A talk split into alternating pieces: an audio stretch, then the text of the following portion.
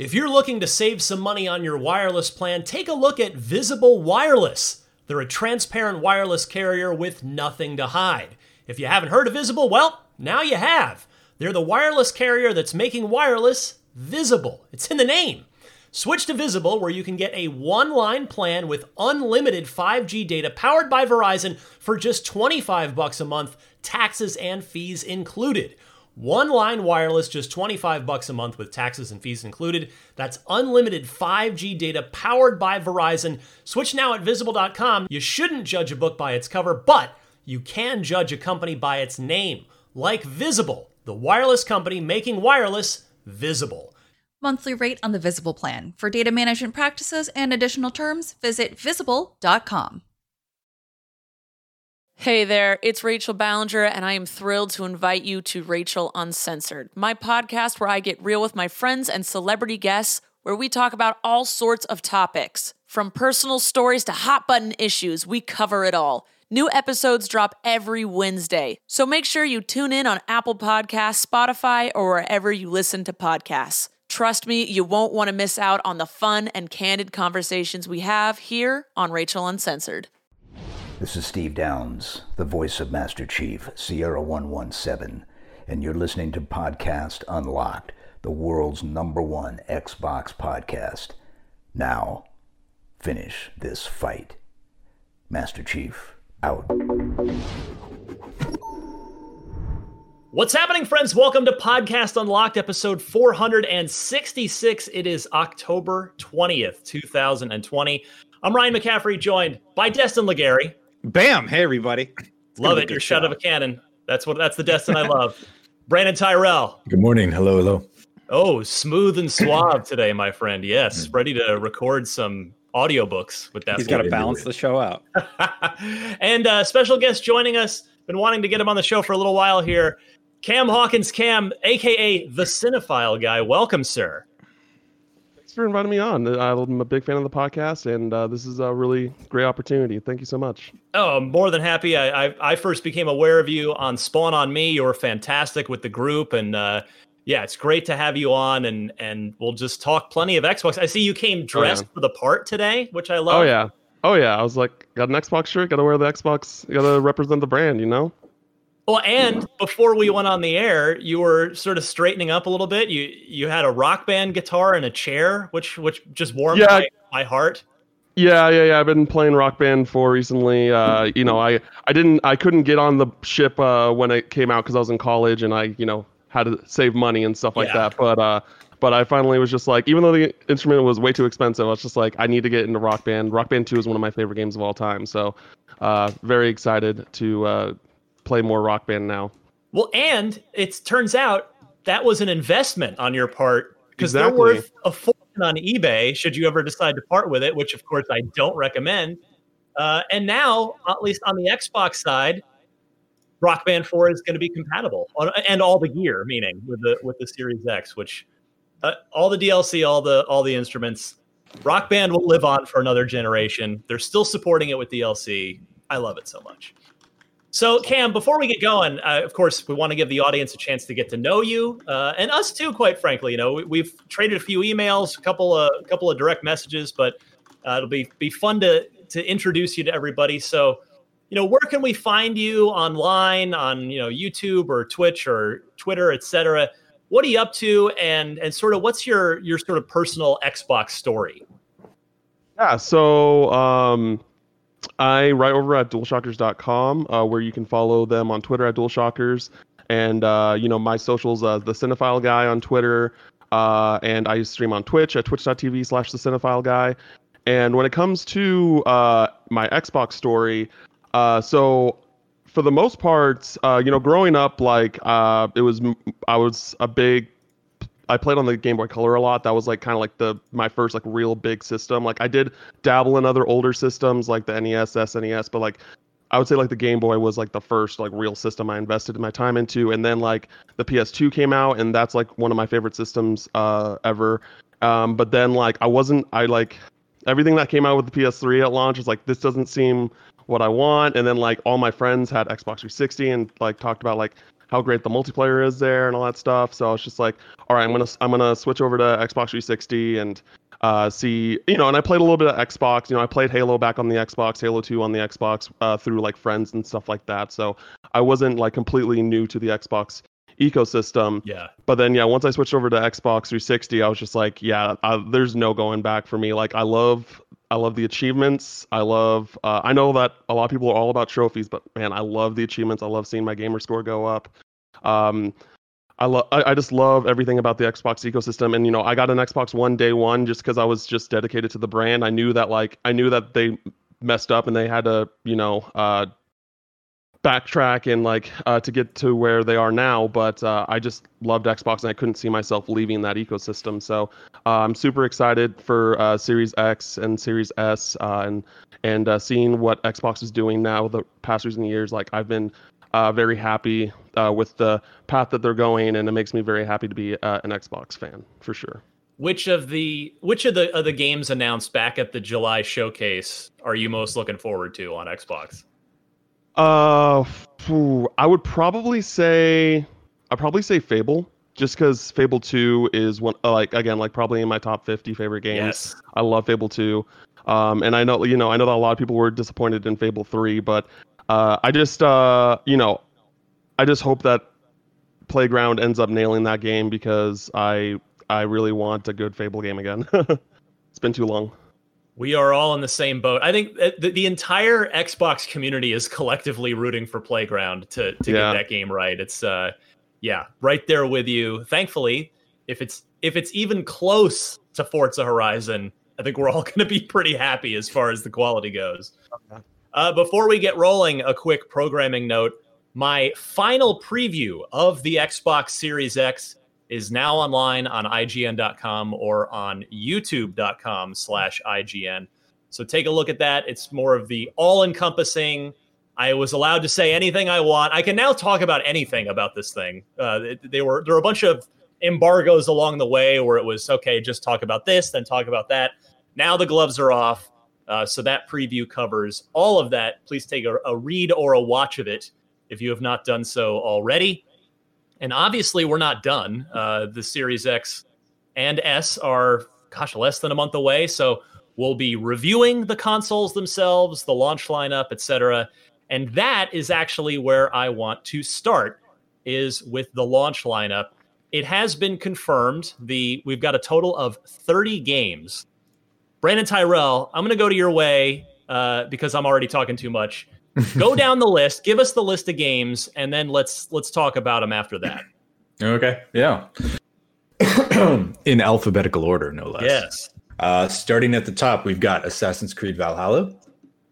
Right, new uh, new third party game from Ubisoft. We've got Borderlands 3 already out. Bright Memory 1.0, which is uh, you might remember from the Xbox showcase in June. I want to say That was the Um, May one. Yeah. The May one, yeah, it was that really sexy CG sort of looking, but it, it was all actually running in in in uh, engine. Um, that that really beautiful looking first person shooter game. So that's Well, no, that was Bright Memory Infinite. And right. This is right. where this I- is the, yeah. I'm confused too. I had to look So- this up. this is the base game that's I believe already released. Is that Yeah. correct? Yeah. on PC. So Infinite is the next gen upgrade, which I imagine there might be some sort of smart delivery component to that. I, I'm not entirely sure, but this is the base game for that. Bright Memory 1.0, that's coming as well. Keeping it rolling, we've got Cuisine Royale, which I've never heard of personally. Uh, Dead by Daylight, Devil May Cry 5 Special Edition. We've got Dirt 5, Enlisted, Evergate, The Falconeer, Fortnite, Forza Horizon 4, Gears 5, obviously, Gears Tactics, Grounded, all Microsoft first party exclusives, King Oddball, Maneater, Manifold Garden, NBA 2K21, Observer System Redux, which is another sort of upgrade off that base game that came out last year or Yeah. this year. Uh, Ori and the Will of the Wisps, Planet Coaster, Tetris Effect Connected, The Tourist, War Thunder, Warhammer Chaosbane Slayer Edition, Watch Dogs Legion, another Ubisoft open world game, WRC 9 FIA World Rally Championship, which is a mouthful, Yakuza Like a Dragon, and finally, yes, Your Grace. Um, some of those are smart deliveries. Some of them are Xbox Game Pass or smart delivery. Uh, they are well. they are all optimized for mm-hmm. Series S and X, so they are all tuned up for the new console. Um, Cam, you're our guest. I want to go your way first. What is your reaction to this launch lineup? You know, you were a big 360 guy, Xbox One. This is a long list of games. How do you feel about it? Just like the general list, I think it's uh, I think it's solid. Uh, you know, I definitely am de- definitely playing Assassin's Creed Valhalla. Um, I definitely I play Borderlands 3. I'm definitely gonna play more of that. I'm I'm interested in the Bright Memory game. Uh, I might uh, I might get into Devil May Cry 5. I actually played that through Game Pass uh, when it came on Game Pass last year. So maybe I'll wait until that hopefully comes to Game Pass with the Vergil DLC because uh, I, I did enjoy it, but I don't know if I would shell out 40 more dollars uh, for that. Um, you know, uh, Forza Horizon 4, Gears 5. I've seen like Gears 5 looks insane on Xbox Series X uh, comparatively to uh, even the Xbox One X. So that's really cool. Um, I haven't played Ori and the Will of the Wisps yet, so that's one of the big 20, uh, 2020 titles that I just haven't gotten to yet. So that's cool.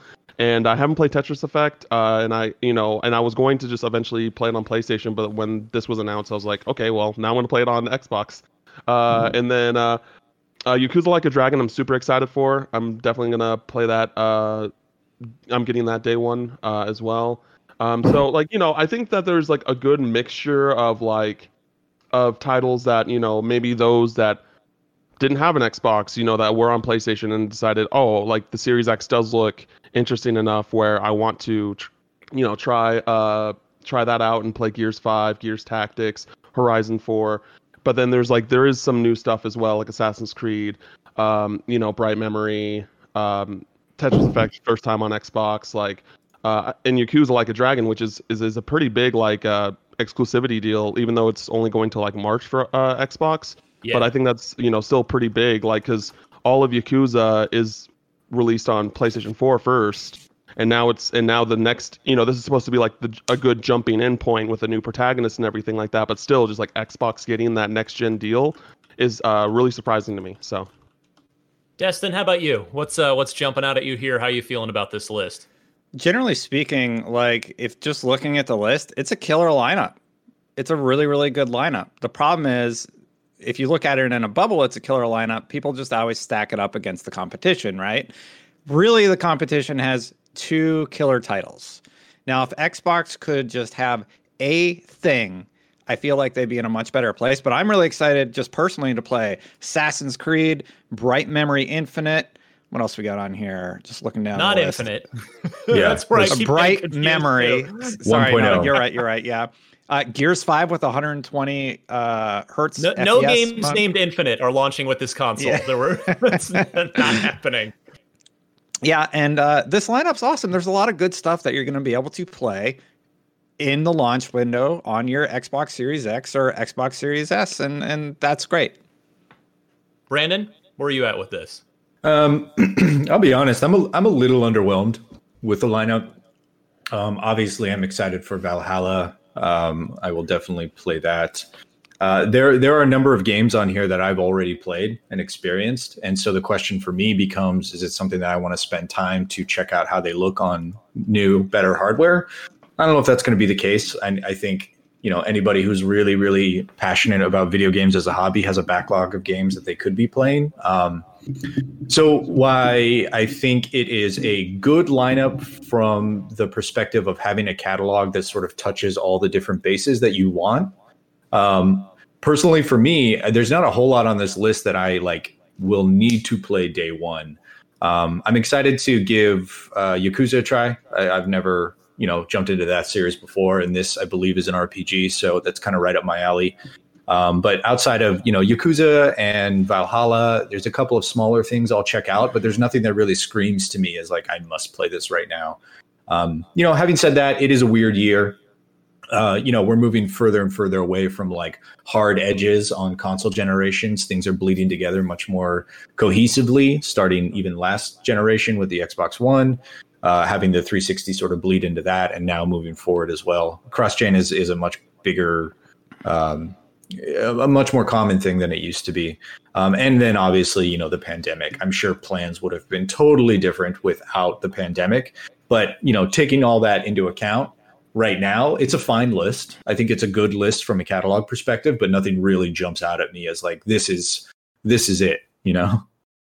This week's podcast Unlocked is brought to you by NordVPN. Hey, if you're watching a lot of sports like me and you hate blackouts NordVPN is a great way to go. You can use NordVPN, a virtual private network, to watch live sporting events, TV shows, films that aren't available in your region by switching your virtual location to a country that is showing that event. No more blackouts. It's also good for plenty of other stuff like protecting your private data, your bank details, your passwords, your online identity. You can protect your data while you're traveling and using public Wi Fi. NordVPN protects you wherever you are in the world. NordVPN threat protection also protects you from viruses malware, and phishing sites. NordVPN is also the fastest VPN in the world. No buffering or lagging while you're streaming, and it will stop your ISP bandwidth throttling. NordVPN is the price of a cup of coffee a month. So that is a super affordable, great way to go. To get the best discount off of your NordVPN plan, go to nordvpn.com slash unlocked without the E. That's N-O-R-D-V-P-N dot com slash U-N-L-O-C-K-D. And that'll give you four extra months on the two-year plan. And best of all, there's no risk with Nord's 30-day money-back guarantee. NordVPN.com slash unlocked without the E. Hey there, this is Justin Bartha. I made a funny new podcast, King of the Egg Cream. It has the greatest cast in the history of podcasts with actors like Lewis Black. I'm torn by my feelings for two women. Bobby Cannavale. You can eat it, or if someone hits you, you can put it on your cut. Melanie Lynskey. I wonder what these marvelous things are that look just like boiled chicken feet. Jason Ritter. I can break things and pick locks and kill people. Michael Stuhlbarg. The whole point is to inspire people that they should make themselves better. Ari Graynor. No, don't whet its appetite. What are you, an idiot? Me, Justin Bartha. That's not just any egg cream, that's a Lemke's special. And all narrated by the hilarious Richard Kind. This is the story of Harry Dalowitz and how he rose from nothing to become New York's King of the Egg Cream. So if you like funny true stories, come listen to King of the Egg Cream, available wherever you get your podcasts. I'm with you. Yeah, I'm with you on that. I'm I know I hate to sound like a spoiled entitled gamer, but I'm disappointed by this too. I mean, it's 30 games, but you guys said it. It's there's there's nothing here that says I have to spend $500 to mm. play this on the new system. Now, that's I mean that both sort of well, by any definition, including literally because I went down this list. I believe if I've checked all these correctly, there's only one game on this list that is a Series X exclusive, and that's NBA 2K21. They're building a totally new next gen version. So it's like you can buy that game on the Xbox One, but it is a different, a, a fundamentally different version of the game. Everything else here, Assassin's Creed, of course, Borderlands 3 is an old game uh, all these you know, Dead by Daylight, DMC Five, Dirt Five, Yakuza, all of it you can play on an Xbox One. Mm-hmm. And that's not to say that it inherently makes makes it a bad game or a lesser game or a game that you, you shouldn't play. But there there is quite literally nothing here that you have to have a Series X to experience. And that's, you know, when you're you're talking to the early adopters. That's that's you know that's the, the pre-orders sell out for the for us early adopters. That's you know we all went through that first world anxiety of trying to get the Xbox Series X pre-order, and then you're like, okay, well, great. What what am I going to do on this thing? What's how am I going to show it off? It's like, well, there are going to be pretty games. Uh, Gears Five, as Cam touched on, Forza Horizon 4, which is a, a stunning game on the Xbox One. But again, these are all games that were developed for last gen. So yeah, I, I think the absence of Halo really hurts this lineup. Like it's it's not we've I know we've been over that a million times already, but it's it's clear that that was supposed to be the headliner. And yeah, you know, Destin, you mentioned uh, the competition, sort of com- comparing it that way. You know, they've got Spider Man, which yes is a cross gen game, uh, as Halo would would have been and will be. But then they also have Demon Souls, which is a major first party game, and that is a PS5 exclusive. So, you know, there are uh, a couple of things there where you're like, okay, well, I've I want to play that on PS5, but this list, again, it's not to say that they're they're not great games because I mean we know we know Gears 5 is a great game. We know Forza Horizon's a great game. We know Tetris Effect is a great game from when it was out on PS4. You don't have Destiny on here. I was gonna say that earlier, after it, Ryan was done talking. Is it is it a day one? Because th- I mean, this is Yeah. the copy Yeah, it and comes out. November 10th. But- Well, this is then then Microsoft left it off the list because this is straight from their email, copied and pasted into this document. It doesn't have Um, enhancements yet. They delayed the enhancements to December That's 8th, probably so maybe why. That, maybe I that's why if they left it because on. all Yeah. everything on this list has been it'll, optimized it, for. it'll run at 4K 30 and it'll take advantage of the faster hard drive, of course, but it won't have uh, 4K 60 or any of that other good stuff like the FOV slider. Yeah, But I guess to speak to the point, does that, I mean, would you buy a Series X to play Destiny, knowing that you play Destiny every day anyway? Out of curiosity. Um, I, I don't think it's about what I would do. I Mhm. think it's about what a consumer has been playing on console on Xbox for a long time who sees that they're going to be able to take advantage of 4K 60, that they're going to be able to take advantage of that lightning fast hard drive. Just popping a consumable in Destiny takes so long on current hard drives Mm. that just upgrading to an Xbox One X is a huge improvement. This is just going to be like next level because these are, I believe these are Gen 4 M2 drives inside of the console, and it's just going to be like that compared to what you're currently using on uh on the consoles now. Yeah. Now, I, I should also, I guess, caveat this by saying, like, I'm spoiled because I'm coming from an Xbox One X to this. So a lot of these games I've already played in 4K and it, you know, in, in, in nicer, nicer visual options. A lot of people will be coming from the original Xbox One or even the Xbox One S, and that will be definitely a much more substantial because that's you're going from from Yeah, 1080 to 4K at that point. That's a great point. I, I think you know everybody in this room is sort of normalized when you think of Xbox and and what a game looks like on an Xbox. You're thinking of the One X, right? Yeah. Hmm. But oh my God, I can't even imagine going from the original VCR Xbox One to an Xbox Series X. Like that has got to be night That. and day. Yeah, Going that, from that, that. thing in the background. That's my Cam, trophy, what- by the way. We'll get to that later, Brandon. So Cam, what do you think? You mentioned a few that were highlights for you. What's I asked this of of the crew a week or two ago. What's the first game you want to fire up on the Series X? It'll be Assassin's Creed Valhalla. Yeah. It'll be Assassin's Creed Valhalla. Uh, Assassin's Creed there is with one you. of my Assassin's Creed is one of my favorite franchises. Um, I actually got to preview Assassin's Creed Valhalla uh, for for a you know uh, feature over at DualShockers, uh, which you can read right now on DualShockers.com. And uh, I really enjoyed uh, what I played out of it, and um, because I because it's being made by Ubisoft Montreal, which is the Origins team, and like you know, um, I feel like that there's some little diversity between uh, people who prefer Origins over Odyssey and vice versa. Uh, I'm very much like I pref- I really really love Origins, um, but I didn't I wasn't a big fan of Odyssey personally.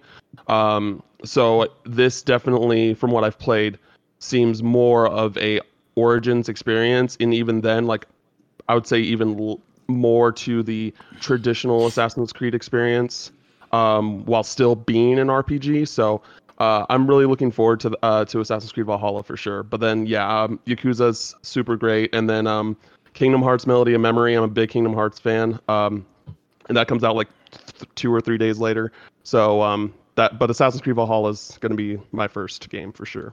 Real, real question for you. The Halo news came out today. It's going to run it at 120 on uh, the Series X. Does that Yes, do thank you anything for for, you? that up. Uh, yeah. So like, uh, so maybe it's just me. I don't know, but like, I don't see very huge differences when it comes to frame rates. Uh, like 30 to 60 uh, over time, I've started to notice more of a significant difference because I've like, I you know, there's some games that run at 30 last gen, and then some that would run at 60, so I can kind of see a difference now. Uh, so 120, like I obviously know that the games are gonna like run better and it's gonna be a smoother experience, so that is exciting for sure. Um, and when I do play my games, I do uh, prioritize, uh, prioritize frame rate over resolution unless it's a game that I think is like really really pretty and I want to see it in that in that experience. Um, so uh, you know I, am glad that it's a thing. I'm glad that it's happening. Uh, so yeah. Yeah, I, I'm glad you brought that up, Destin. Just as a quick aside, I I saw and I posted about this on Twitter this morning before we recorded and saw I don't know why, like a bunch of fanboy replies and oh, well, well, PC's already been like, okay, that's all great, but it is pretty cool to think that these the games in this Master Chief collection, when I first played them on an Xbox console compared to now on the Series X, they were in 30 they were at 30 frames per second. And now to be playing them at four times that frame rate on the Series X is pretty cool. I mean, yes, they're old, but the fact that they've been cared for and maintained and upgraded, and they'll live on um, for another another Xbox generation. I just love to see that because they are great games, and particularly, of course, the multiplayer stuff. You'll be able to just keep these Halo Two multiplayer will live on, which yeah. which just makes me endlessly happy. I, yeah, it's Oh, I was gonna say it's just great seeing so much support for the Master Chief Collection, even like now, like when it came out so many years ago, and it's still getting support, and uh, it's awesome to see. Yeah, to the hardcore Xbox fans out there, I, I encourage you to, you know, pop your disc in your old 360, just play it at 30 for a little bit, and then come over and play at 120 on the Xbox Series X once you get it, and let me know if you can see the difference. I, I have a I have a strong feeling that from 30 to 120, you're going to be able to tell. Uh, yeah. and and that's a really good sort of way to tr- sort of train yourself to be able to see the higher frame rate. If, if you've never really looked for that sort of thing before, Halo is just going to be a great test bench for your eyeballs, so to speak. yeah, and I don't, I don't know if I don't want to speak for him, but I don't, I don't know if Cam was necessarily saying that. I think because well, Cam, was talking I, about the jump from thirty to sixty, right? Not from yeah, thirty I, to one twenty. That's like I'm so with you, fast. Cam, I'm, I'm with you. You know, having having spent some time now with the Series X previewing some games, thirty to sixty, I is pretty clear to me, but I will say, like it's it seems like a bit of a diminishing return to my eyeball as far as yeah. what's obviously noticeable from 60 to 120 compared to 30 to 60 it's still buttery smooth obviously but and and i'm not saying i i don't want 120 frames but i think for me i think we might have touched on this last week so i apologize if i'm repeating myself but i think given what i've experienced so far on this thing with with 120 frames I think I would rather choose a bit more visual fidelity at 60, like 10 uh, 4K 60 rather than like 1440p 120. I, I, I, think that's probably where I'm personally going to land with this the when, when the game there. gives me the I, choice. I'm really glad you brought this up, Cam. Go ahead, but like uh, one of our listeners actually brought this up, and I, had some stuff I want to say about it. Cam, what were you going to say? Oh, yeah, I just said like I agree with you, Ryan. Like uh, 60 is perfectly fine, unless it's like unless it's like a specific game where I feel like frame rate deserve. Like if I'm playing like Overwatch on my Xbox, then yeah, I'm gonna want it in the like the the the 12 uh, the 120 if they ever end up bringing that support to uh to the Xbox Series X like the more multiplayer experiences. Yeah I'm going to want a higher frame rate because that's just naturally going to make you uh more ahead of the game in that sense. Um but like yeah for more single player experiences I would prefer the 4K 60 yeah and to both your points cinematic experiences are often better experience that even 30 you know? So you can experience them at 4k 60 so you have that that higher fps but uh like films are shot in 24 right? Because it gives them a unique feeling. Right. so to be able to play at 4k 30 and that's what one of the listeners said he's like i'd rather have 4k 30 over 4k 120 but i think it's game by game. For a shooter you probably want the fastest frame rate you possibly can if you care about playing at a com- yeah yeah if you're playing at a competitive level level for a narrative experience like uh, one of the first games I can think of to do it. Uh, unfortunately, it's about cyberpunk on the, on the PlayStation. Cyberpunk. Well, I mean, we're, we're yes. not getting a hundred. You know, I don't think we're getting to 120, but no, Cyberpunk's a game that would be absolutely fine at 60, for example. Right? You can play it at 120 if you want, but I don't know if that's the kind of experience where you would need 120 frames because yeah. it's it's like Grand Theft Auto. Grand Theft Auto is going to be fine at 30 or 60, right? Um, but it's all personal preference. This isn't something I can say this is the definitive way to experience a game. It's it's your choice as a player. And that's that's like one of the really cool things that the Xbox is doing, allowing you to sort of set your console at what you prefer and just play at that and adjust like in dirt the fact that you can have three different options about how you want to play that game is actually one of the positive aspects about Dirt. I think. Sure. And, uh, there's yeah. there's just so much cool stuff. I'm really excited about the Series X and and you know the competition, the PlayStation Five, and it's it's gonna change people's knowledge level and their options as players, and it, that's so cool just across the board. All right. So before I move off of this topic, uh, I want to go around the table again and you know, now that we have the launch lineup on paper, we obviously haven't played some of this stuff yet. Uh, but I want to see, I want to pull everybody your all time favorite Xbox console launch lineup. Uh, Cam, I know you said the 360 was the first one you dived into, but you did play some original Xbox back in the day. So you had just just to give everybody a, a, a refresher. The original Xbox on day one, you had, of course, Halo Combat Evolved, uh, the one of the last killer apps we've ever had at a console. Actually, I guess they're Wii Sports, probably Halo, Wii Sports, and Zelda Breath of the Wild are the last three. But uh, you had Halo Combat Evolved, you had Project Gotham Racing 1, and you had Oddworld Munch's Odyssey. Those were probably the three biggest highlights of the original Xbox launch lineup.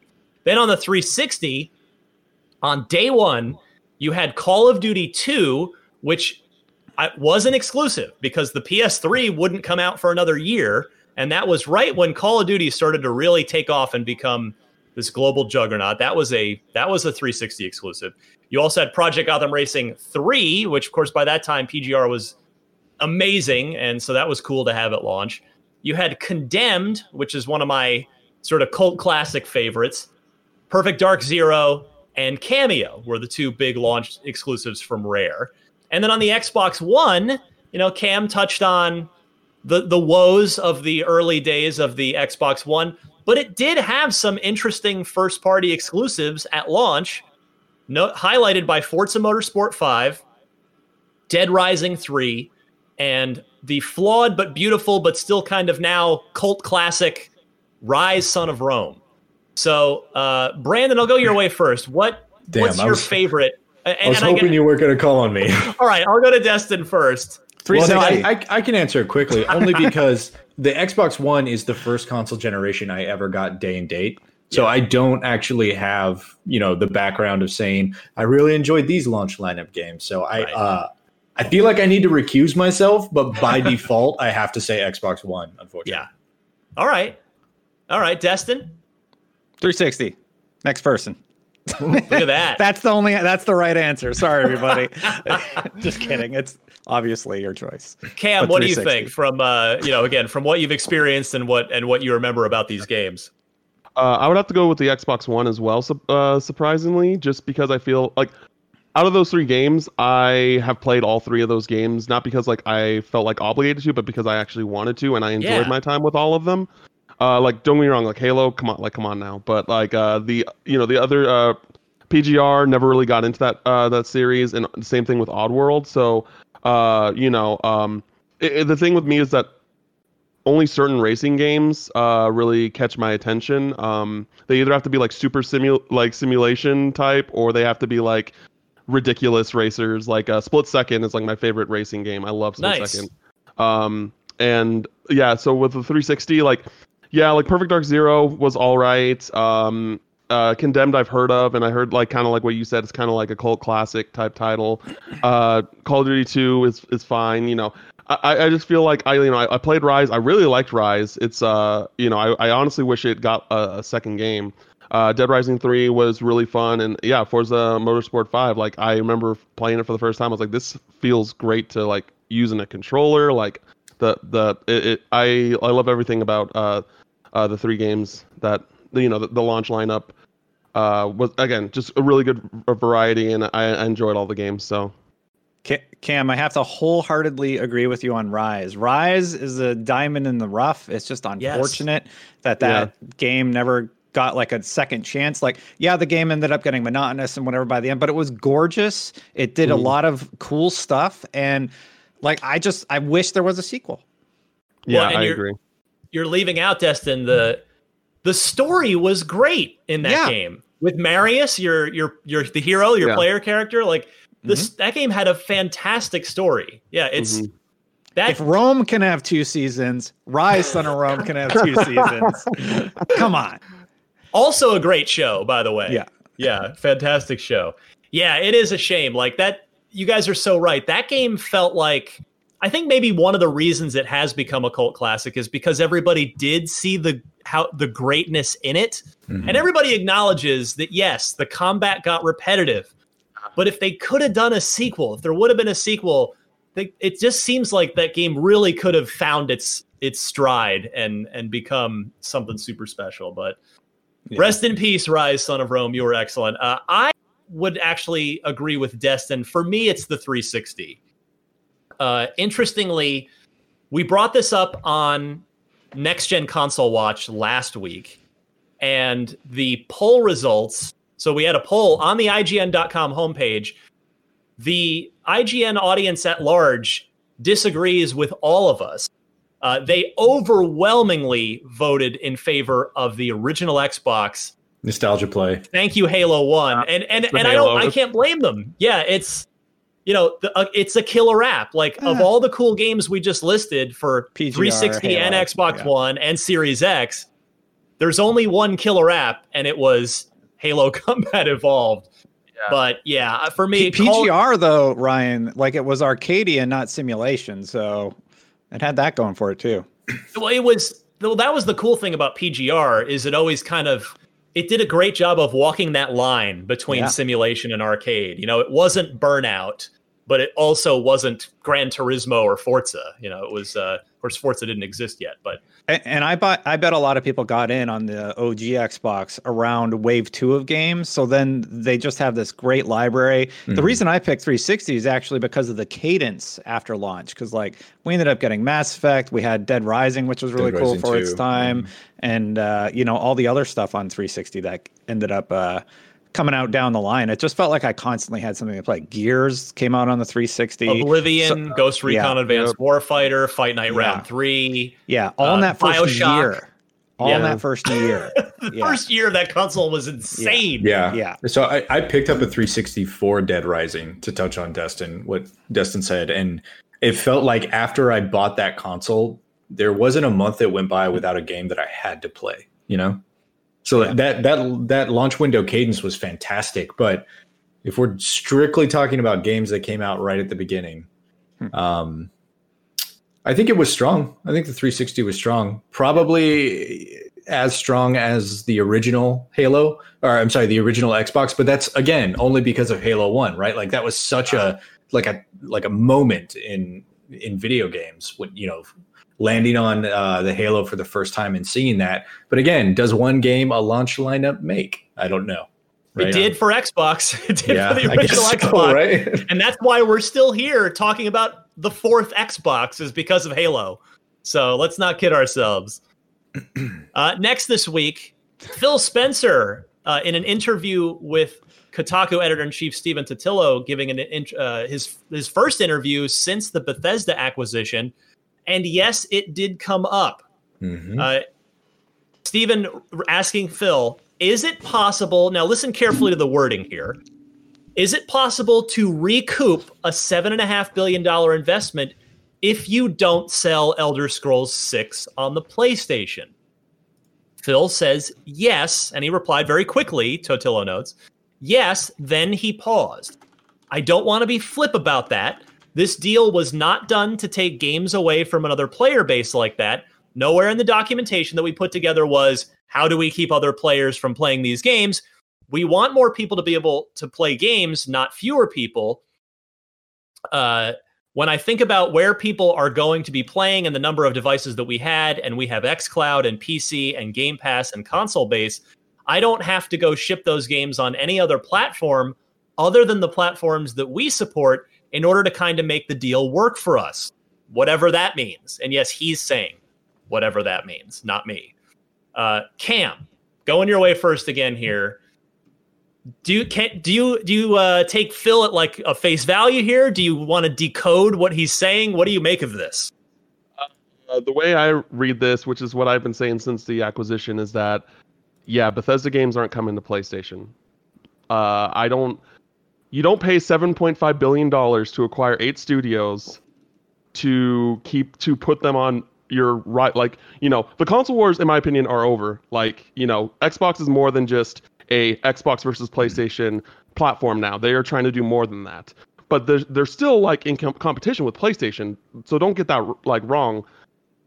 But you don't pay 7.5 billion dollars even if you're including the mar- merchandise and you think about all, all the IP like for eight for those eight studios like Sony acquired uh Insomniac for 227 million. Yeah. Like think about that. Like and then you times that by 8, that's only 1.8 billion dollars. So there's no way. There's no way that Bethesda games are coming to PlayStation. And you know, you were tweeting uh you tweeted something out a few days ago about this like um you know, if if PlayStation would have acquired these studios, th- this conversation wouldn't even be happening. Everyone would know that these are PlayStation exclusive titles. So why is it different with Xbox? Yes, like Cuphead went to Switch, but Cuphead is not owned like it was first party published by Microsoft. So that's irrelevant. Like Ori, they came to Switch.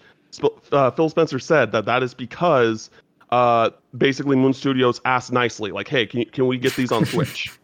and then and then Phil Spencer was like, "Yeah, like you know well out of respect of your request so like you know like i don't know why people think that just because xbox acquired these studio that like these big ips that they're going to go multi-platform like microsoft is a trillion dollar company 7.5 billion dollars is nothing to them I, I, I, just, think I think the reason people are expecting that out of Microsoft is because there is precedent set when Microsoft purchased Mojang with Minecraft, right? They bought Minecraft. Granted, it was already out on PlayStation, I believe.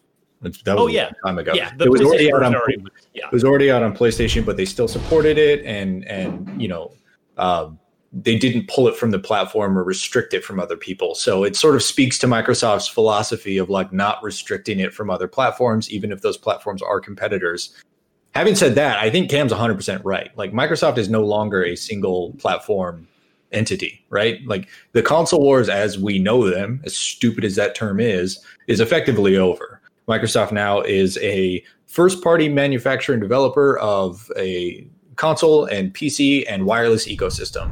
And they don't need to support PlayStation in order to um, allow people who don't own an Xbox to play those games. So basically rather than saying like okay we're going to make money by selling to playstation users they're saying hey we have a ton of different ways if you don't want to buy an xbox. So you can play them if you want but the onus is now on you to join our ecosystem however you like.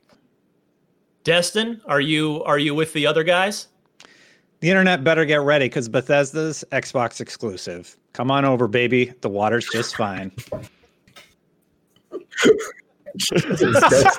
How long you been you been cooking that Good lineup? Lord. I just thought oh. of it. I feel like you're workshopping a catchphrase every week. I do want to. I do want to talk about the Moj, the the Mojang, Mojang, however you want yeah. to pronounce the thing. Is that like I feel like with that Minecraft is is like a platform in of itself, kind of like mm. for how Fortnite is now. That I think that that is a special case, you know, where that's that's a different situation.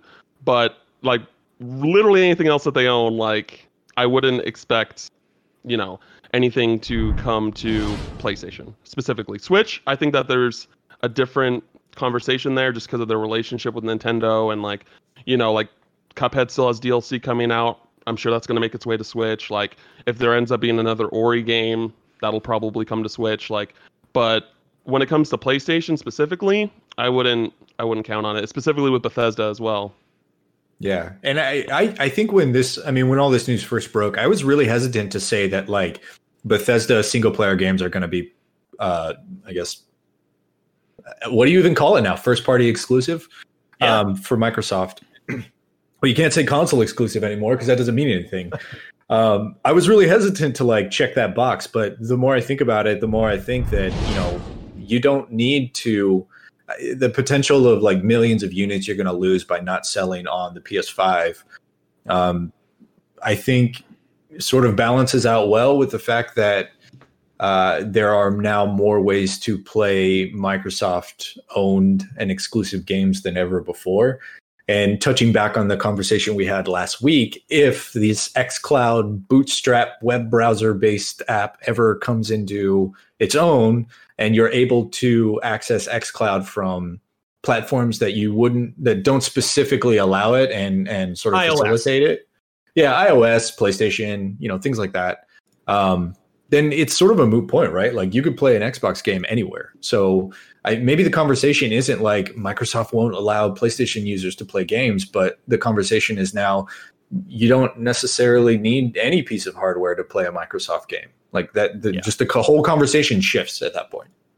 Yeah, I mean, I think I, I don't think we were all wrong or or misguided to have the conversation when the when the Bethesda purchase first happened about what is Microsoft going to do? Whereas, as Cam was bringing up uh, the point about if when it if it, if the tables were turned and it was Sony, there'd be no question mm-hmm. be, because uh, because of uh, continuing to support Minecraft on PlayStation and also but Psychonauts 2, which still isn't out, is coming to PlayStation 4. That is still going to be uh, re- released as originally planned on PS4, unless they change the plan between now and then. But as we currently know, it's still PS4 and also these two uh, timed exclusivity deals that Bethesda had made with uh, Ghostwire Tokyo and Deathloop.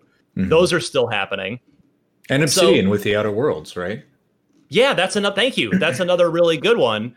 Uh, and they ended up bringing it to Game Pass, and and that was part of our conversation too. It's like, okay, well, you know, Microsoft's probably going to do what makes them the most money, and maybe it's put put it out on play put Elder Scrolls 6 out on PlayStation but have it on Game Pass on Xbox is the mm-hmm. incentive but but yeah the more the more we think about it I, I'm totally with Cam as well and and the rest of you guys uh, I mean just look at what read between you don't even have to really read that far between the lines of what Phil is saying here he says uh, the number of devices that we had we have xCloud and PC and Game Pass and console so he's basically saying, I'm not taking this game away from people. Yeah. There's still plenty of places that you can play Elder Scrolls 6. It just PlayStation won't be one of them, but you'll have plenty of other choices. Plus the seven and a half billion dollar thing that Cam brought up.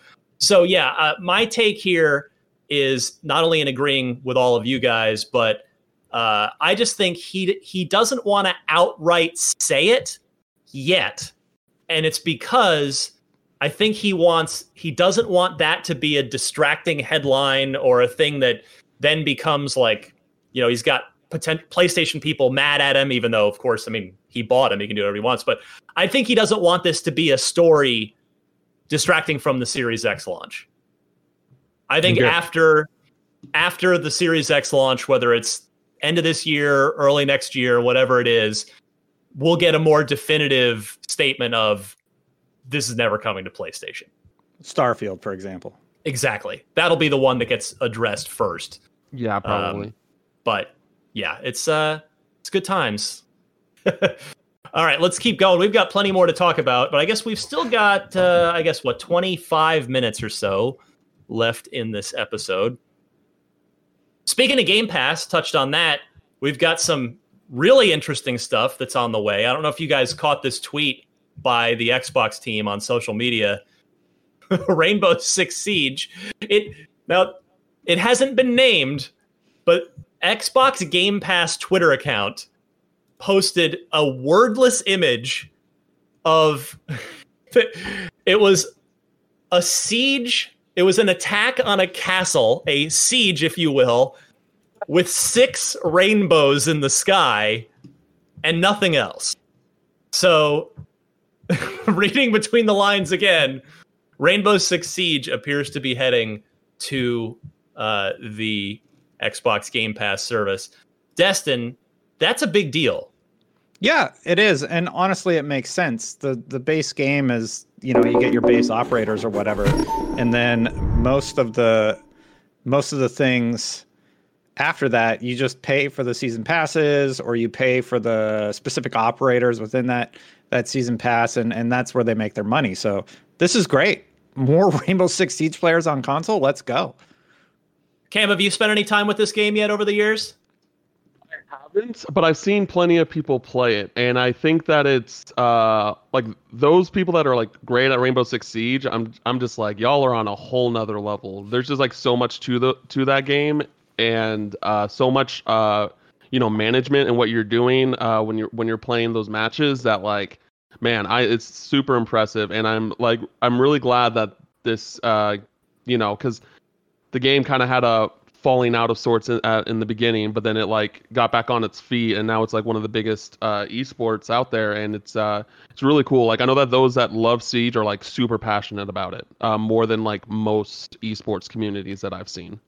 Yeah, I do the on the six series for IGN, and um, it's really fun. Like I got really into it when we started that series, and uh, I was getting okay at it. But man, when you start learning how to like use your corners and what walls to take out and how to use mirror properly and just what to counter with. And that game is that's a great game. It's just a really really good game. It's a chess yeah. match that game. yeah, absolutely. Uh, i i did the original review for mm. ign which i believe if my memory is correct was december of 2015 i think that game's five years old now. Wow. And yeah to cam's point it's come such a long way since then that uh, it's it, we it actually necessitated we did a re-review of it. Tom Marks did a re-review of it last I think 2019, sometime last year. And yeah, it is it you know they've added so much to it and and tweaked so much of it, but the core of it is so good that now and there's a there's a next gen version coming which existing players will get upgraded to for free. So that's a game that wouldn't surprise me if they're going to do 120 frames a second and uh, 4K uh because uh, that's a competitive shooter. So that'll be it'll be interesting to see what they do with that. But you know, th- it's only going to add more an even bigger player base to this already monster hit of a game. So you know, Xbox and PC are are going to have the probably probably the largest player bases for this. I mean, I know I don't want to discount. I mean, PlayStation 4 is a hugely successful console. I guess I won't. I guess I won't frame it competitively. I'll say there will be plenty of players, no matter what mm-hmm. platform you're playing on. So you'll you'll always be able, to, be able to get a good game for years to come on this. But yeah, that's I mean that's that's a big get for Game Pass. I mean that's a triple A, that's an A list video game right there. Uh, and then I don't know if I'm the only one here that's a, a fan of the classic LucasArts adventures, but three of Tim Schafer's 1990s uh, point and classic adventures are all now coming to Game Pass on Xbox and PC, of course. But they had come out. Sony helped bankroll them, and they they were actually PlayStation console exclusive when they first came out. They've been kind of out for a while, but now they are coming to Xbox and Game Pass. So it's Grim Fandango Remastered, which is regarded as one of the best games of all time. Day of the Tentacle Remastered, which is very funny game. And then my favorite Tim Schafer game, uh, with respect to Grim Fandango, but Full Throttle. Uh, so there's Full Throttle Remastered, which is just has this hilarious dark humor to it. Uh, and all three are coming on October 29th. Now, if you guys have played these, I'm curious to hear your thoughts. And if you haven't, if you're going to give them a try on Game Pass, Cam? Yeah, so I've never played any of these games. I know of all of them, just haven't played any of them. Uh, I Double Fine is just one studio that I uh, like. All their games that I've seen, I'm like these look super fun, and I want to play them. Like I still really want to play Brutal Legend, which just recently got added to uh, Game Pass as well. And um, but I just haven't yet. And uh, but I definitely plan on it. Like Psychonauts as well. Like I have Psychonauts like backwards compatible on my Xbox, and I'm looking forward to Psychonauts too. So I definitely like plan on eventually going through all these games and uh, and looking into to Double Fine. Yeah, you need. It sounds like you just need to do like a a, a, a weekend binge, a Double Fine weekend binge, and yeah. get caught up yeah normally when i like uh there's like a series or like a number of games that from like a same studio that i want to play through i try and just like stream all of them just because it nice. gives me more reliability to get through them. Uh, so because you know the, the backlog is just endless, and it's like, oh, I kind of want to play this game now. It's like, oh, nope, you got to finish this game first. So that's, Destin, that's how. Uh, not your not your bag. Adventure games. It's okay. You're allowed. I to... get why you love them, but I I don't, I'm not actively planning out my calendar yeah. to play Day of the Tentacle. hey, I hear you. I mean, not a, not every genre is for everyone, right? Like Miranda, yeah. who's who uh, was tied up with some other stuff today. She loves Dota. You will never mm-hmm. catch me playing one of those games. It's just yeah. not my thing. so it's I totally get it. Uh, all right. Let's see here. Next. Ah, here's an interesting story. Microsoft's new quote unquote, again, this was their terms, not ours, quadruple A studio, The Initiative, who we did not end up hearing from at the July Xbox showcase, has added more Sony first party employees, former employees, obviously, to its ranks. Two ex Naughty Dog folks, uh, Lee Davis, formerly Naughty Dog's head of Melee animation, has been appointed as the initiative's lead gameplay animator.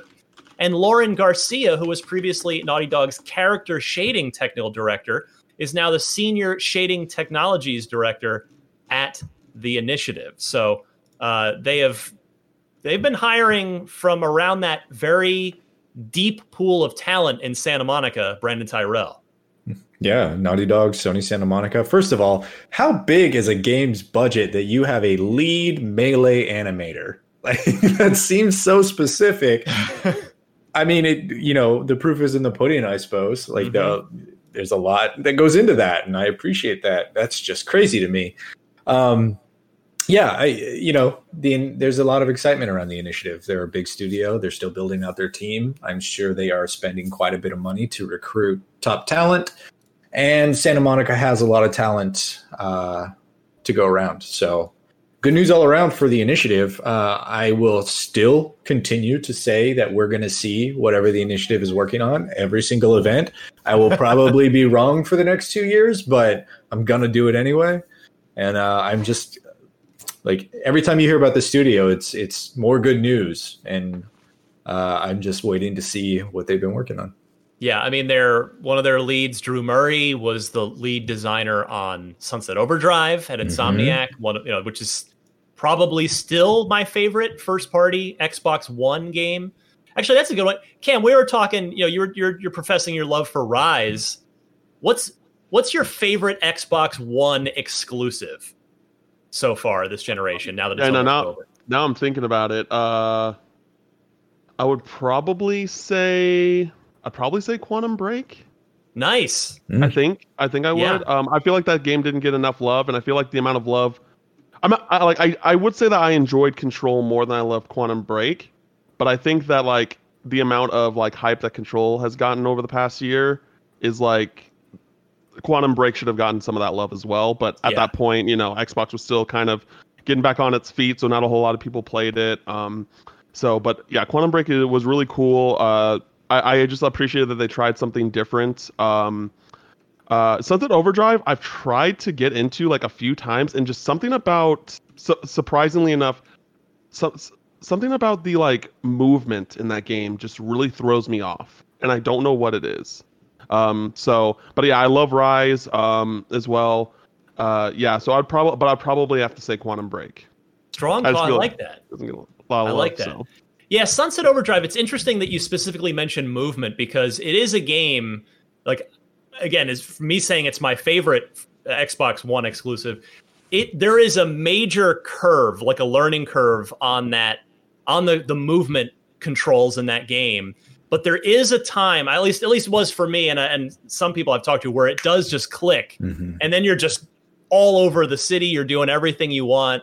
But I totally respect and understand where where you've kind of tried it a couple times and just not not had it click with you. I want to go um, back one more time and, and give it give it a, another fair shake because I really want to love that game. Uh, yeah. But uh, yeah, I hear you. Now, uh, actually, Cam, I want to go back to you for sure. another quick thing. We have we have debated over a number of episodes over the oh, last number of months. In fact, going back to I remember having these arguments in the studio back in the in the before times, back when we could all be together in the mm-hmm. same room. Uh, we are torn on this show.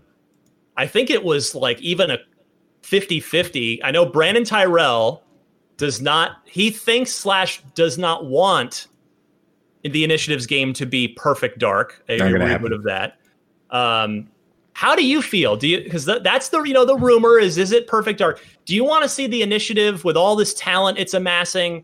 Do you want to see them do something completely new, or would you like to see a collection of talent like that give a a, a God of War like attempt at a reboot of Perfect Dark? Where, how do you feel about it?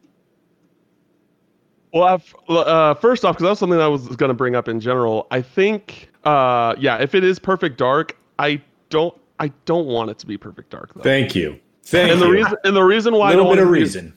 yeah, the reason why I don't want to is just because it's been so long, and like if they, the, the way I would see how they would probably attempt it would be something similar to like, it, I feel like it would be like how they, how Crystal Dynamics did the Tomb Raider trilogy, that's kind of like how I think that it would be executed. Um, and I love Tomb Raider, like Tomb Raider uh, 2013. Yeah, that's I love that game. Um, uh, unpopular opinion, I like that one much more than Rise, but I think Rise is still great.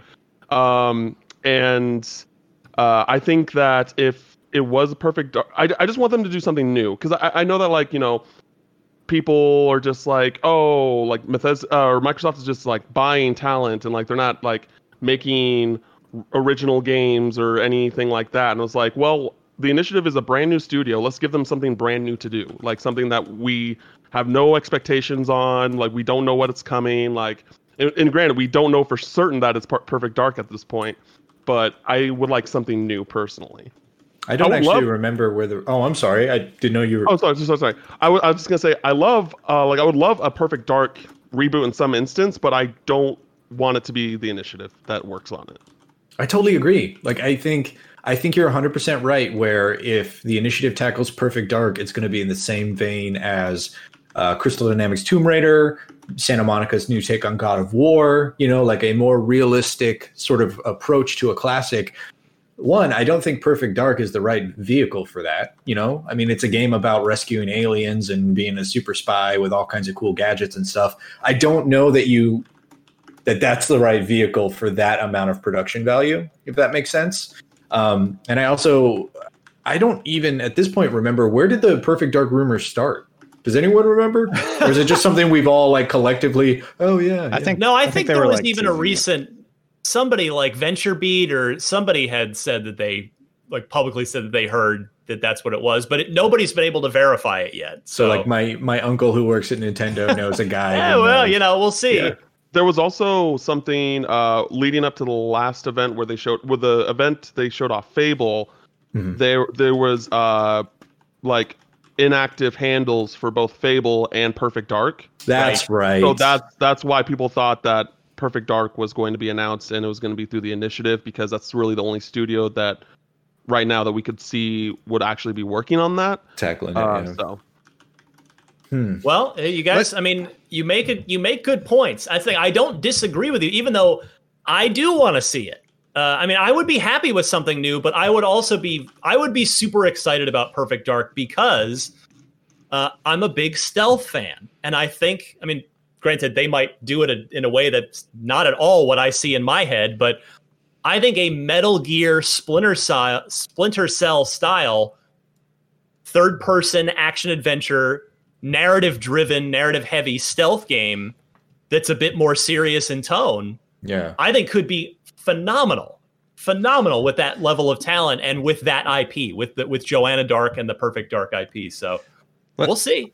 Can I chime in for just please? Sec? Yes. No way in hell. No way in hell. It's to or uh, Perfect Dark. It's just not they're developing something new. And I've been reading about the staff and and who's here. We got Daryl G. He's worked on Tomb Raider, Deus Ex, COD, Destiny 2. We got Dan Neuberger. He's worked on Tomb Raider. We got Drew Murray. He worked on Ratchet, Resistance, Sunset Overdrive. We got uh, Rob. He worked on the Uncharted games. We got Ben. He worked on God of War 1 to 3 and Titanfall. Tom, he worked on GTA 5 and Red Dead 1 and 2. Chris worked on Metal Gear Solid 5. Christian worked on GTA and Manhunt.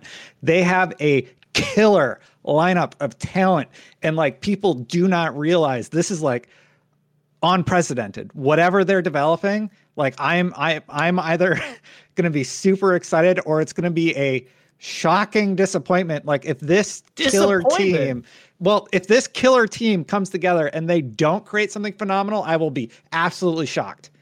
Like like they're just they're they've made so many great things in their well, careers. But you're well, implying I, now that Perfect Dark couldn't or wouldn't be something awesome. They're not making Perfect Dark. I they're totally making agree. something. I don't. Yeah. It can't. Please, be. someone even even you said more of a realistic approach. And as Destin was rattling off that impressive list of games that the, that talent has worked on, there's a lot of third person cinematic action experience on that team. Yeah. Guess guess what Microsoft's portfolio has been missing this entire generation that they've exactly been getting that. crushed by by Sony exclusives. And even you said if they take it a more realistic approach to Perfect Dark, that is a family friendly genre, right? I mean, that game stars a literal alien that you rescue from prison with a gun that can shoot through walls. Like, I don't see them g- giving that sort of that that realistic approach to a, a um, an IP like that. I just don't see it happening. I think Destin's 100% right. They're making something new, uh, and I'm excited to see what it is, but it isn't Perfect Dark. This and I, clip, I'm stoked. This clip is either you guys are either going to post this as like a victory lap when when the project gets announced, or the everyone in the audience is going to tweet this clip at you to throw it in your face. Yeah, yeah. repeatedly.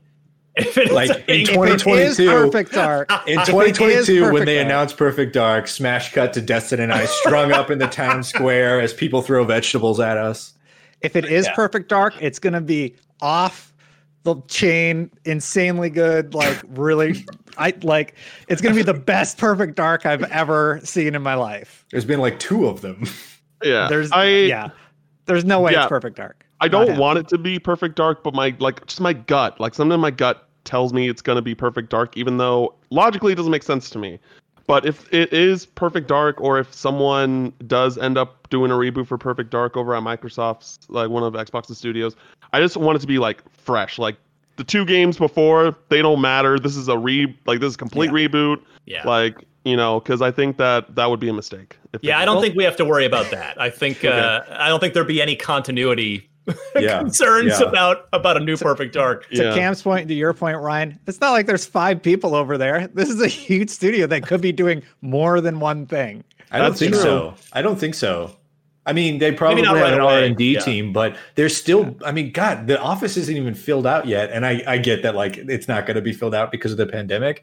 They're still building a team though to make a game. I don't I don't see how they're building multiple teams to make multiple games outside of you know most big studios have that team that just like sort of prototypes things um, so I, I, I i really don't think they're making two games over there i think all like it is a focused laser on whatever this new thing is going to be because microsoft built them to get a big impressive game on the market and they need that yeah, big impressive game out a system selling like yeah. top flight halo caliber kind of game all right, we're running out of time. I want to get to the loot box here. Rudy from Spain sending in a Yappa video comment. Let's hear from Rudy. Hey, Unlock crew, this is Rudy. Greetings from Spain. With the push of Game Pass, do you anticipate the popularity of more social features like the daily, weekly, and monthly quests that are available in the Game Pass Ultimate app? These are small objectives like complete 10 battles in Final Fantasy VII. Currently, I can't access them because I only have Game Pass for PC and they're gated behind Game Pass Ultimate. But I think it'd be really cool to unlock achievements or exclusive avatars or something like that. It definitely encourages the exploration of the Game Pass catalog, and I think it help, helps build more community for players like myself who aren't that into online multiplayer. Cheers. Thank you very much, Rudy. That was uh, excellent. Yeah, I've uh, it's it's cool seeing those those sort of challenge achievement things pop up on Game Pass games. Cam, I'll go your way first. What uh, do you like these? Do you do you want to see more of this stuff from Xbox? I definitely want to see more impl- uh, implementation with this. Like, uh, so one of the things that I actually really like that PlayStation does compared to Xbox are the themes. I really like the themes, and I know that you can technically put whatever you want on the background of like your Xbox One. Uh, X or Series X, you know, moving forward. Um, but I don't know. I always thought the themes were really cool and how they were like designed into the actual, uh, you know, apps when you're on the dashboard and things like that, and how they would be different depending on what the theme was. And like back on the 360, where there were uh, avatar items tied to achievements. Like I remember like getting Yes. the no, like the gnome in Left 4 Dead 2, and like the med pack in Left 4 Dead 2. Um, and I really wish uh, that they could implement uh, that more, uh, whether it be with Game Pass or with achievements again, uh, where you can get because I like I remember I set up my avatar when, uh, you know, when the Xbox One first launched, and I didn't touch it since. But I always really liked the avatars, and I want, I would love more, re- like more reasons to like mess with my avatar more and customize them and things like that. So I, I um I hope that they do it and I think they like they will do something in like more. I don't know specifically what I'm saying, but I would like that's what I would like to see from Microsoft. Love it. All right. We're running out of time. Let's get to trivia here. Carlos Para, his gamer tag is Old Man Noob 76. That is a phenomenal gamer tag. Asks the following In November of 1999, the Sega Dreamcast launched in America, and they had a partnership with Microsoft, who, of course, had not yet produced the Xbox, to provide an optimized Windows operating system for the Dreamcast. What version of Windows did the Dreamcast use? Was it Windows Millennium Edition, Windows CE, Windows DX, or Windows 98? I'm going to go Destin's way on this first. Oh man. I was so I confident going into this. I was so confident going into this, and then I you read the question out loud, and I'm like, oh no, now I'm doubting myself. Mm-hmm. This I actually I'll s- remembered, but I, I, I'll be curious. There, to just as a, it's not even a clue. There was a a little on the front of the Dreamcast. There is a there's a little stamp thing that says powered by, and it's a Windows whatever here. So yeah, it was, I do remember this. Uh, so Destin, what do you think? You want to take a shot? I'll say A. Millennium. Okay, Windows Millennium Edition. D- uh, Brandin, I'll go your way. I feel like it might have been a clue. because if you put it on the front of the box, it's got to have brand recognition. Otherwise, why would you put it on the front of the box? If that's the case, I'm going to go. God, dude, I don't know. I'm just trying to spin straw into gold right now. I'm going to go B. Okay, Windows Oh, CE. man. That, that's good. Um, It's all right, one of them, I bet. Cam, any any thoughts on this? I know you were a younger gamer at this point, but maybe you saw a Dreamcast. Friend had one something at some point. Any thoughts Yeah. here? Uh, yeah, I played I played a decent amount of Dreamcast when I was younger. I I don't know anything about this though. Uh, based off of one connection that I see between the questions and the answers, I'm gonna go uh, C, Windows DX. Okay. Well, no one way of you it was 98. It's too one of you did no. One of you did get it right, uh, and it's Brandin Tyrrel with Windows Oh my CE. I knew it was M E or C Luck because continues to had be rain light. upon me.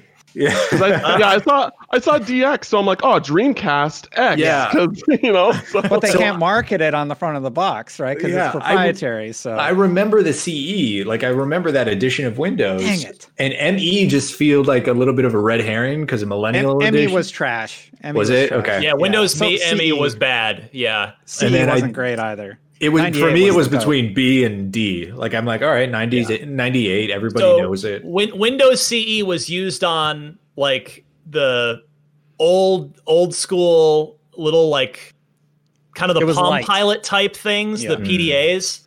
Uh, yeah, and they used a version of that, so it's this pared down version of Windows. So Brandin Tyrrel, excellent job. You have extended your lead, by the way, Moving my further friend. ahead based Much off to luck of much the to draw. Destin's chagrin. Uh, yeah, you're up a couple points now. So What do you If got? You anybody got two out there- trophies, Destin. I've got one. If you have a loot box question, send it in via email unlocked at ign.com. Include the question for multiple multiple choice answers and note the correct one in your email. And then for the loot box, which uh, which was awesome this week from Rudy in Spain, would love to hear from you. Just go to this episode's article page on IGN. So just type in on Google IGN Unlocked 466. You'll find this the page for this episode, and right at the bottom, just above the comments, leave a Yappa video comment. You don't need to make a Yappa account. You can log in with uh, Disqus. You can log in with Facebook. Google, or LinkedIn, I believe, as well. So, plenty of ways you can log in and leave a video comment, as Rudy from Spain did. And with that, uh, we are done. It is time. Yeah, it is time to. Actually, yeah, we are at the end. So I want to go Cam's way first. Cam, uh, it's been awesome having you. You definitely need to come back again. This is great. Where can we find you? Everybody, now that everybody loves you, after it's been 70 minutes, you've won everyone over.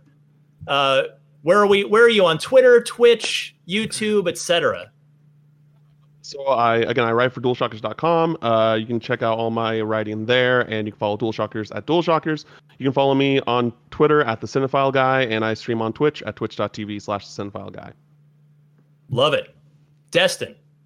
Twitch.tv slash Destin tonight, 8 p.m. Pacific, and on Thursdays, and of course, IGN.com, baby. Did you get wait, wasn't it the Destin channel? Did you get yeah. to slash Destin now? Yeah, I got twitch.tv slash Destin and uh, nice. youtube.com slash the Destin channel still because YouTube, if somebody from YouTube watches, help me get this sorted out. Someone probably does. You might hear from yeah. somebody real soon here. Call me. We, we know they have your Gmail address because they're YouTube. Yeah. Brandin Tyrrel. I mean, just follow me on Twitter at Brandin Tyrrel, but also go check out Destin stuff, baby, because he is he is putting in the work when it comes to promotion, and I appreciate that. Thanks, Brandin. That's right. Hey, so it's you got to market it. That's the thing. You got to market yourself, baby. As as for me, I'm on Twitter at DMC underscore Ryan. Check out my final preview of the Xbox Series X. That's the gloves off, full impressions of everything uh, all aspects of the console on that's on IGN or on IGN's YouTube channel. So take a look for that. For uh, Destin Legarie, as well as Brandin Tyrrel and our awesome special guest, Cam Hawkins, thank you all very much for watching Unlocked 466, and we'll see you back here next week.